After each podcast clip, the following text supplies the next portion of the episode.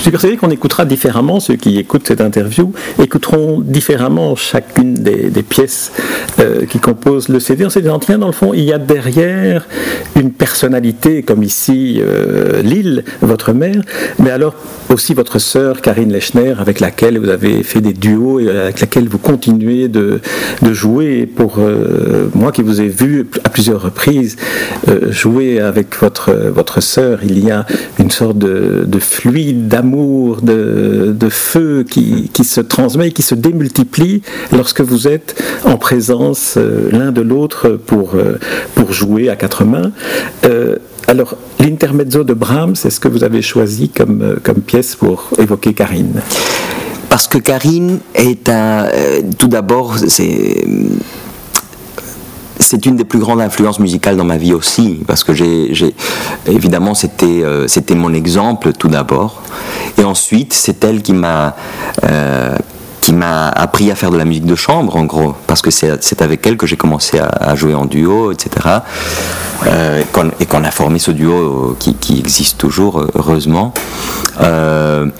mais aussi il y a le côté, il y a deux choses. D'abord pour moi, c'est une des, pianistes brahmsiennes les plus formidables qu'il y ait. J'adore comme elle fait du Brahms. Et cet intermezzo-là en particulier, c'était une des œuvres qu'elle jouait souvent et que j'écoutais souvent et qui donc euh, m'évoquait euh, euh, Karine, tout simplement. Je ne peux pas écouter cet intermezzo sans, penser à elle. et aussi, je crois que ça va très bien avec le type de personnalité qu'elle a. C'est quelqu'un de très, euh, de très intègre, de très euh, profonde et de très comment, comment expliquer? Il y a une espèce de, de, de feu et de, et de passion et, et de romanticisme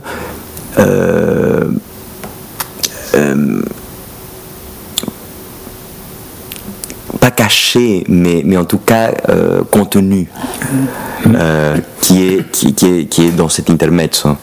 Et, c'est, c'est, on, a l'impression que, que, y a, euh, que ça pourrait exploser d'une minute à l'autre, mais ça n'explose jamais parce que c'est, c'est, très, c'est très contenu, c'est très. Eh ben, je sais pas mieux l'expliquer que ça. mais, mais bref, mais, mais pour moi, ça, ça, ça, ça, ressemble à Karine.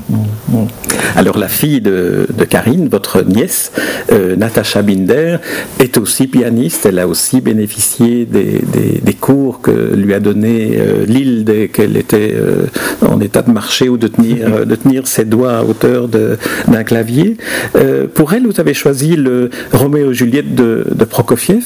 Alors, alors là, euh, elle est aujourd'hui euh, jeune femme, euh, adolescente, enfin, à cet âge un peu, un peu difficile où on, aborde l'âge, adulte. Et Roméo et Juliette, tu vas si bien parce que j'ai l'impression qu'elle ressemble à Juliette. Elle pourrait jouer Juliette dans, dans une pièce ou dans un opéra. C'est exactement ça. Il y, a, y a le, côté littéral de, de, Roméo et Juliette qui, qui, lui va très bien, je trouve, qui va très bien avec ce moment de sa vie aussi depuis quelques années déjà, mais, qui, était, qui était présent euh, évidemment. Mais aussi, il y a, y le langage féerique de, Prokofiev euh, en général, que, qui à l'époque, en tout cas, me semblait être très, euh, très à propos parce que c'était justement un changement qu'elle vivait à ce moment-là, où elle passait de, de, de euh, de la petite fille à la, jeune femme.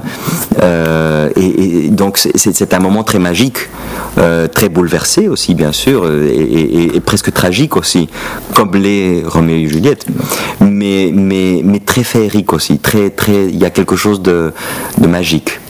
Et, et, du, et, du, coup, j'ai pensé à elle en choisissant ça.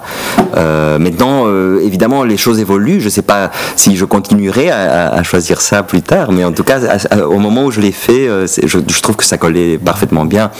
Et, et Natacha, quand elle joue, elle, joue avec, avec tellement de couleurs et de, et de, et, de de vitalité, comme ça. C'est, elle, me, fait beaucoup penser justement à la jeune Juliette, comme, comme vous disiez. Euh, voilà. J'étais très, très touché de, de, cette, de cette dédicace que, que, que vous faites à, la petite Natacha, puisque je l'appelle toujours la petite Natacha, que j'ai interviewée quand elle avait 8 ou 9 ans, après l'avoir vue jouer euh, à 6 ou 7 ans, je crois, avec un, concert. Et pour moi, c'était la première fois que je voyais une, une sorte de, de, jeune prodige, comme ça, dans un environnement d'adulte, transformée par la musique, et puis redevenant petite fille dès qu'elle devait saluer ou dès qu'elle était revenait. Il y avait quelque chose de, de très euh, Juliette aussi, je trouve dans, cette manière-là. Alors on va, on va un peu, un peu avancer pour euh, euh, rester dans, parce qu'on vous écouterait pendant des heures, mais il faut quand même qu'on reste dans un temps limité. Alors votre, votre fille Mila, euh, Villa Lobos, votre femme Maude Malamo de Ginastera. alors j'ai associé les, les, les, deux femmes de votre vie en quelque sorte. Oui, tout à fait.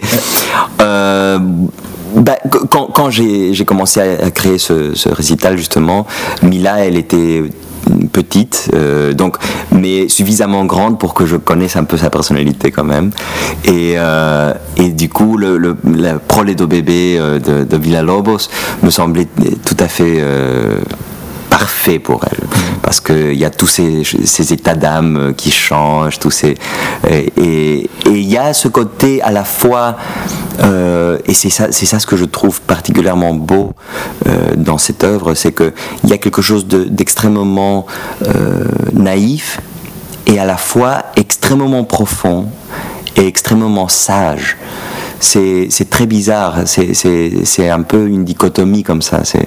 Euh, et, c'est exactement ce que je voyais en, elle euh, et qui, m'émouvait d'elle. Euh, quand j'ai fait ce récital, d'ailleurs, quand, quand j'ai dû le jouer finalement, euh, quelques mois avant, euh, j'avais eu mon, mon fils Nelson. Et donc j'ai dû vite fait euh, rajouter quelque chose pour lui. J'ai mis une valse de, de Brahms, la, la, fameuse valse qu'on chante souvent pour faire dormir les enfants. Je connaissais pas encore sa personnalité, je dois avouer. Donc j'ai mis ça justement pour voir s'il allait, allait, nous laisser dormir. Et dans la pochette, vous, dans la pochette, vous, vous reprenez le, le, texte qui avait illustré le, le, programme de ce récital où on vous sentait tellement bouleversé. Euh, le petit Nelson est là, il faut que je, je l'ajoute à, l'émotion que je ressens dans, bien sûr, bien sûr. Mais, mais, mais parce que ça, ça s'est créé en, en, quelques, en, quelques temps différents. C'était pas tout d'un seul coup, justement. L'idée euh, était venu euh, après la naissance de Mila, euh, mais euh, l'aboutissement de tout ça a, pris un peu plus de temps. Et et, et, Maud, évidemment, ma femme, avec laquelle je, finissais normalement le, le programme, c'est le Malam de là que quand j'ai quand choisi ça, elle était un peu vexée, je dois dire, parce qu'elle trouvait que c'était pas du, tout romantique. Et c'est vrai, sauf que ce qui était derrière ça, c'était plus quelque chose que j'admire en elle énormément et que je, je, voudrais en avoir un peu. C'est cette ténacité qu'elle a, cette capacité de elle, ne, baisse jamais les bras. Et ça, c'est quelque chose que j'adore et que je trouve est euh, une, des choses qui la rend une mère merveilleuse, quelqu'un qui est un exemple pour mes enfants et que je ne le suis pas. Donc, donc je, voulais euh, faire référence à ça puisque, euh, puisque Mila était la, raison principale de créer ce, programme. Donc c'est Maud en tant que mère plutôt qu'en tant que, que, que mon épouse. Mais évidemment, il y a plein d'autres choses d'elle que j'adore. Alors votre épouse n'est pas musicienne, votre père ne l'est pas non plus, je, je crois? Mon père euh, était diplomate de carrière. par contre, il, était très, très artistique toujours. il, il, il et il euh, fait des dessins magnifiques. D'ailleurs, euh, la pochette du disque, c'est un dessin à lui qu'il a fait euh, il n'y a pas longtemps. mais il jouait le piano aussi, et il jouait du jazz surtout. Et il adorait le jazz, et il adorait la musique brésilienne, et il adorait le tango notamment. Et donc, c'est pour ça que j'ai choisi pour lui le, La Fuga Misterio de Piazzolla. Parce que à la fois c'est un, un clin d'œil à cet univers du tango qu'il a inculqué en moi, et en même temps euh, à sa propre personnalité, parce que c'est quelqu'un de justement très mystérieux. Euh, et, très et très élégant en même temps, mais, mais en même temps piquant. Euh, et tous ces côtés de, sa personnalité, euh, je, trouvais que c'était, c'était le tango qu'il fallait choisir. Très bien, eh bien c'est sur cette évocation euh, de votre père, du tango et donc de l'Argentine dont, dont, vous provenez, parce que vous êtes né au Venezuela, mais toute une lignée de musiciens dont, dont vous êtes le descendant, ainsi que Karine, viennent du, de l'Argentine et, entre autres votre père a dû s'exiler au moment de euh, la dictature euh, qui s'était instaurée en, Argentine. Et c'est ce qui finalement vous a conduit en, Belgique par un, passage malheureux, enfin, euh, qui ne s'est pas trop bien passé au Royaume-Uni à l'époque de la guerre des Malouines. Et, donc voilà, c'est une, manière à travers ce disque, Sergio Tiempo, et je vous remercie vraiment de, de cet entretien. C'est moi qui vous remercie.